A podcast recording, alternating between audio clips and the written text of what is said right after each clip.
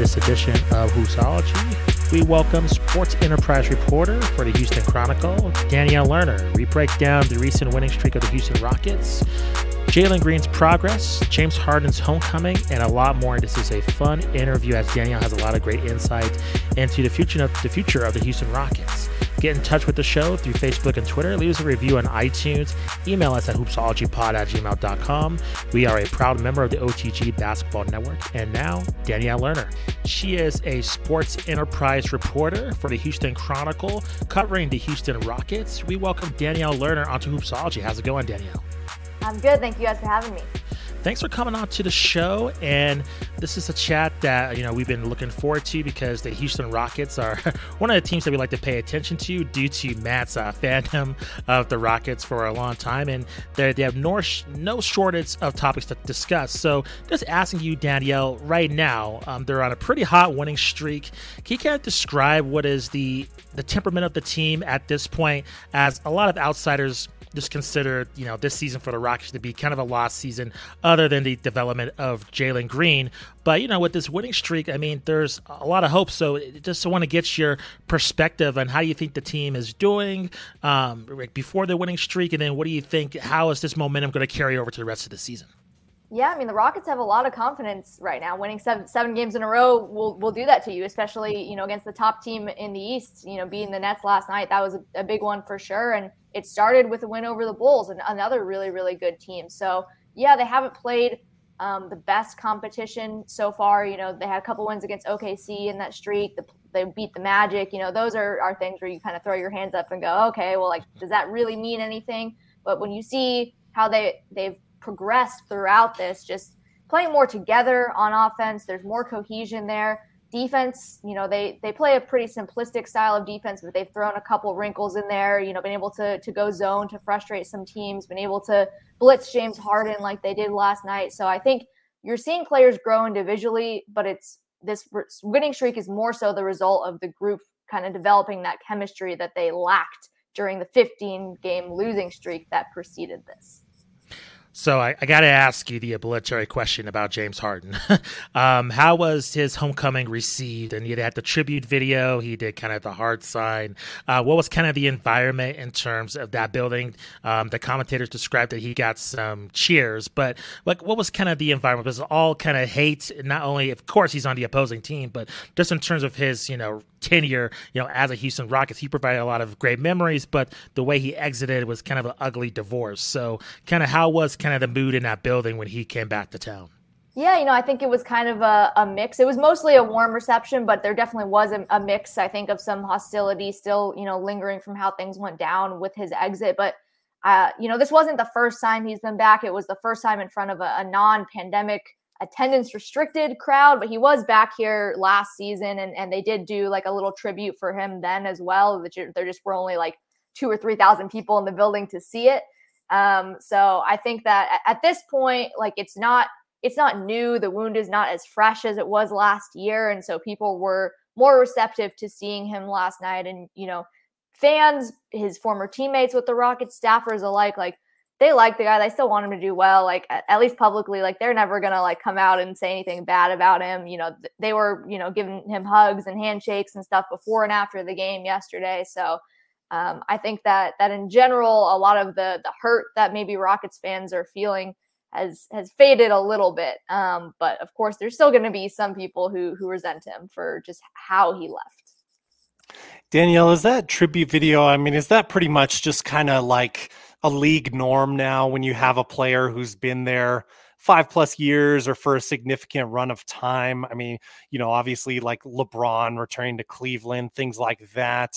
Um, I mean, that's obviously a monumental one. But when you have a guy who's like a franchise player for like a full contract length, maybe extension, is is that just kind of a more of a formality maybe than sentimental now for the NBA? I mean, in, in terms of organizationally. I think so. And I would say even the tribute last night to Harden didn't feel overly emotional or sentimental. You know, it was during the first time out that the Rockets took, uh, maybe I think halfway through the first quarter. Um, so you know, it was, it was really just a graphic that went up and, and, you know, the PA announcer, you know, said, said something about it and, and Harden kind of looked up from the huddle and, and made the heart gesture on the Jumbotron, but it wasn't a big extended, you know, pregame thing where they had a, you know, it's, it's not like you see sometimes when, when players who won a championship with one team and then now are with a different team, they come back the next season and they do like a whole ring ceremony, something like that. You know, it wasn't to that level or anything but I do think that, you know, showing that respect um, for those guys who have built franchises into contenders and, and in Harden's case, gave Houston some of the best years that they've had in this city. Uh, I think that that, you know, is, is pretty well expected at this point. Absolutely. Getting back to the hot streak, I, I have to go back to this. I, I'm savoring this hot streak in anticipation for, you know, colder months potentially. But right now, the Rockets are, last I checked, one game away from, if the season were to end today, one quarter of the way through, one game out of play-in game contention. Is would it completely floor you right now if if we knew if we looked into the crystal ball and saw the Rockets in the play-in game? Would that be almost improbable at this point? I would like to say yes, just because as well as they're playing right now, I don't know that that is sustainable through you know the the rest of the the rigorous NBA schedule. Like I just don't think that they've encountered their toughest stretches yet. Um, yes, they've had some injuries already, and and it's kind of remarkable how well they're playing without their starting backcourt. That's another piece of it, um, and how some of these guys off the bench have stepped up. But is that going to continue to be the case? Can they really count on other guys who have had injury troubles in the past, like Christian Wood, um, to stay healthy throughout the remainder of the season? You know, knock on wood, we don't want anyone to to get hurt, of course, but it's a long season. We're only a quarter of the way through right now. I think you know it's it's too it's too early to to put all your eggs in that basket. Absolutely, I would agree. Um, excuse me. Um, one of the big things that happened during this streak is Daniel Theis was taken out of the starting lineup uh, for many of these games. Um, how has the the chemistry been affected on that team? It seems like he's been a real professional about it all. I, I've seen him cheering on the bench for several of these games when he's had like a DNP coach's decision. Seems like he's been a real professional, but in terms of their offense, it's also given them a chance to obviously spread out a little bit more, play more on the perimeter. We've seen the rise of Garrison Matthews, for example. Um, can you talk about just kind of how this team started, maybe like just before this win streak, and what that looked like, and then what they're doing now, and and why they have had so much more firepower on offense? Yeah, I mean, you use the word professional to describe Daniel Theis. That's the word that Stephen Silas used as well. Obviously, they brought Theis in to to kind to kind of, but also just within the locker room, be kind of that veteran guiding voice, kind of similar to what Kelly Olynyk did for them last season. You know, they're not the same type of player, but just to be kind of that that voice, that steady presence, um, kind of that defensive anchor. And the two big lineups that they were using at the beginning of the season really weren't all that su- successful. There were games where you saw glimpses of what it could be with Wood playing alongside Theis, but it wasn't quite to the level of smoothness that we saw with Wood and Olynyk last season when they did that. Um, there just wasn't as much pick and pop action going on when they tried to do kind of four or five pick and rolls. Sometimes things fell apart, and, and partially that was because of that par- partnership, but partially it was because the rest of the team around them were still – figuring where out where they needed to be and figuring out how how to space the floor when they did that. So, you know, the Rockets, as we know, they like to shoot a lot of threes. That's been a thing since the D'Antoni era, um, and that's not really changing right now under Stephen Silas. And and so when they had the two big lineup on the floor, and then you were trying to to do that and shoot all the time, the spacing just wasn't there. Um, so I think that you know pulling Theis from the lineup and going smaller they did that partially because of the teams that they were playing at the time. It just made sense to do that. Um, but it, it, worked out because, you know, who could have predicted that Garrison Matthews would become the player that he's become, you know, two weeks after he was called up from the G League, essentially. Um, and he's really stepped up in that way. And so I think they kind of figured out like, you know, we have to play to the strengths of, of the guys that we have. And he was showing that his shooting obviously was a strength. So why would you shy away from that? And, you know, I think that we might see Daniel Theis come back into the fold uh, on this upcoming road trip as they're playing some some big teams. Atlanta, the Cavs sometimes play like three bigs on the floor at once. Like I don't really know what they're doing. So uh, I think that Theis could come back in, but in the meantime, it's kind of a case of like, well, you have to balance. Do you stick with what's working, or do you, you know, maybe try and take a chance and go very, very matchup based? Yeah, it's very interesting with this team because obviously, I mean, they're towards the bottom of the West. Everybody knows that. Everybody was expecting that as well. But it, it does feel like, as a fan, like I want more minutes for Alperen Sengun, for example. I want more minutes for Josh Christopher. I, I want to see like a lot of this young talent develop and and even you know through this win streak, like Jalen Green hasn't even been seen because he's had the injury, of course. Um, I, I guess I wanted to ask you, what is the focus that you're hearing from inside the organization of balancing trying to get a winning culture into place during a rebuild, which which is tough to not feel like a like a perpetual loser in a long NBA season, uh, and then also developing the young talent because I mean, quite often that doesn't go hand in hand. That doesn't sync up nicely. Developing 19 year old players on this team and getting some wins, developing some winning habits. How are they balancing that? And and what is kind of their focus? Is it just as simple as we go out there, we play to win the games, or what have you heard from them? Yeah, I mean, I think that's something honestly that they're still trying to figure out. Um, it is a, a continuous struggle to find that balance because that is the messaging that is coming from Silas, from uh, General Manager Rafael Stone. They're all saying like we're not just going to solely focus on development and forsake wins, but we're also not trying to be a solely like win now team because we realize that's not really feasible at this point with a bunch of teenagers essentially. So, you know, I think that they are still trying to find out like how do we do both. Um, and it of, of course is tougher when two of the guys who you really, really want to develop, Kevin Porter Jr. and Jalen Green, are hurt right now. But I think that is also what has allowed them a little bit of flexibility um, at, at, this point. And that's not saying that, oh, they're winning because they don't have Jalen Green and KPJ. Um, I think that, you know, anyone could could watch who's watched most of their season could could say that those guys do make them better in a lot of ways. But I think that you don't have to worry as much um, when your rotation is shorter about balancing minutes, about who is going to get how many this night? You need to save someone if you're on a back to back? Like there's just all those little details that in, in some ways, you know, are made easier when you don't have to worry about so many things simultaneously. Of course, you know, last season was a whole other deal with just like how long the injury list was at all times and how short the bench was. They don't want to go back to to that extreme for sure. Um, but I think that you know it's it's something that's going to be work in progress throughout this entire season.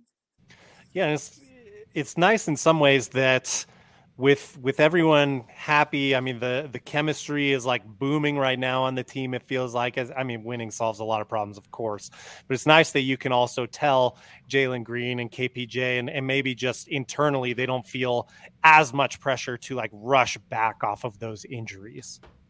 Yeah, absolutely. I mean, I think like everyone's been very impressed with Garrison Matthews, of course, but with Armoni Brooks, with you know Josh Christopher had his mm-hmm. breakout game against the Nets, so you know we'll see maybe that gives him a more prominent spot in the rotation on this upcoming trip, um, especially since they're still shorthanded without both of those other guys, uh, and and Danuel House now is is out too with an ankle sprain. So you know I think that Stephen Silas has been pretty good about rewarding guys who play well with bigger opportunities. Um, and so maybe we see that with Josh Christopher. I understand like the Sengun hive that's going around Twitter, like clamoring for him to play more. And, and I do think he's an incredibly talented player for a 19 year old. Um, but I also think that we talk about cohesion a lot, and he seems to have found that with the second unit playing kind of a two man game with DJ Augustin and being able to to really be the playmaker on the floor sometimes when they have a shortage of point guards. So I, I don't know that I would want to yank him into the, the starter group um, for much of his playing time. No, I totally agree. Like he and KJ Martin are are syncing up right now lately too. Mm-hmm. Uh, just I mean, constant highlights when those two are on the court. So that's that's been great. Uh, Danielle, question for you. You mentioned kind of the team basically being stuck in between, you know, wanting to win, but also they're in a rebuild. How is Jalen Green adjusting to that? Because we've seen a lot of rookies, they're used to winning in high school or in college, but when they get to the pros, you know sometimes it's it's a lot of losing and it, it, could be hard to take. So with him so far i realize it's early and now they're on this winning streak but how is he how's his mindset in terms of facing the realization that you know the rockets are going to be in a rebuild and that it might not be until year three until the pieces start coming together in terms of playoffs or championships etc yeah, I mean, obviously, no one likes losing, right? And especially not guys who are used to winning, as you just said, uh, you know, at a high level like he is. But I think that number one, we have to remember that Jalen Green is coming from the G League, where you know he was playing on on the Ignite, a very good team, but he kind of got used to the ups and downs of a professional basketball season in that way, and knowing that you know there is more parity uh, at, at times, and it's not like uh, an AAU high school AAU team, you know, where one team just like stockpiles superstars. Well, you know, people will point to the Warriors about this and even the Nets and the Lakers, but you know, it's generally in the NBA, even if there are super teams, you know, there's still it's such a long season that things happen. Uh, and so I think he had a chance to get used to that playing in the G League last year. But then also, any guy who knows he's going to be a lottery pick, like you understand that's a situation that you're walking into. Same with Cade Cunningham in Detroit. Those guys knew, like, okay, we're going to be, you know, top two picks, top three, maybe. I, they both thought that they were going to be the number one, obviously. Um, and so they expected that this was going to be this season. Does that make it any easier when you're actually in it and you're in a 15 game losing streak? No, probably not. But, you know, Jalen Green is where he is because he's confident in his own abilities and he's coachable to an extent. And so he knows that his role is going to evolve as the season goes on. And I think being able to focus on those de- developmental aspects and kind of like hone in on that instead of just like looking out at the big picture and being like, oh my God, this is our record. Like, we're you know at the bottom of the standings i think that's almost helped a little bit. And what do you project as his ceiling so far based on your observations? Do you are are you super excited about his full potential or you, do you have some reservations? Do you see some negatives in his game that might be some red flags down in the future or do you see a lot of positives that ultimately were overcome that? What's kind of i know it's early he's gotten hurt but what has been your kind of impressions of him so far yeah, I, I, generally think that the sample size right now is too small to, to draw any sweeping conclusions. But, um, you know, I do think that uh, his ball handling has gotten a lot better. That's one thing that has improved. Um, and so hopefully, you know, when he comes back, whenever that is, wherever the rotation is at at that point, hopefully that doesn't take a dip. But I think the the first, I guess, half of of the batch of games that he's played already um, he was really being used more as like a spot up shooter, like a catch and shoot guy. I think he's taken like 50.4% of his shots from uh, three point land this season. So, and, and that's, you know, something that he's comfortable with, especially in transition. He likes to pull up from beyond the arc, but I think sometimes it was difficult to get him going downhill, which is really where I think he thrives. Um, and so getting him used to, to really driving more you know he can make some incredible like off balance finishes we've seen it that was actually how he got hurt initially in that Bulls game was like I think he he drove and finished off balance, crashed to the ground. It was an and one play, shot the free throw, and then he came out and was limping. Um, but you know, you see those flashes of just athleticism and just like smarts of knowing like I can take this guy on, like I can get him in ISO and like I can go score. And they need him to be that aggressive. Um, but at the same time, they don't want him just constantly like trying to do it all himself. Um, so I think learning to play off of Kevin Porter Jr., especially when KPJ is handling the ball, um, is going to be really, really helpful for him as both of them get back on the court. Absolutely. I, I want to table John Wall for a few minutes here and ask you one question first before we get into John Wall, because obviously John Wall is kind of the elephant in the room on on this roster. Um, but looking at this win streak, recent performance, you you'd have to think. I mean, any basketball fan could see like Christian Wood on that contract, his trade value is going to be really high right now, uh, as well as Eric Gordon. I mean, a, a, very, very savvy, capable veteran that could help a championship contender.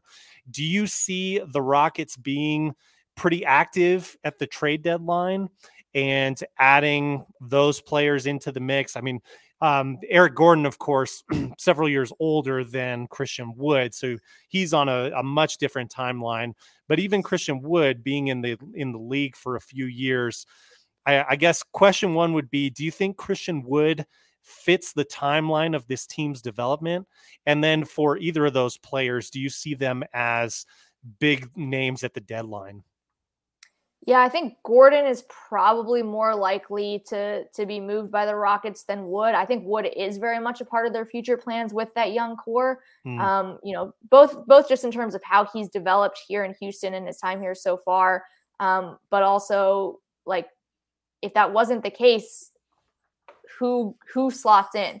You know, Sengun just got here. I don't think his yeah. game is developed enough, and I don't think they are similar enough players for Sengun to automatically slide into that spot yes, the Rockets could go out and get someone else, but they've really been cycling through these like veteran centers the last couple of years. And, and I think it helps to have that continuity that Wood brings. And I do think he could be an all-star caliber player for them. He obviously, you know, is thriving in their offensive system. They're using him more in pick and rolls with Kevin Porter Jr. So though that partnership has a lot of potential, I think, um, alone, not to mention just Wood playing with, you know, KJ Martin and the other rookies and and all those young guys. So I think he's a part of the future plans for sure.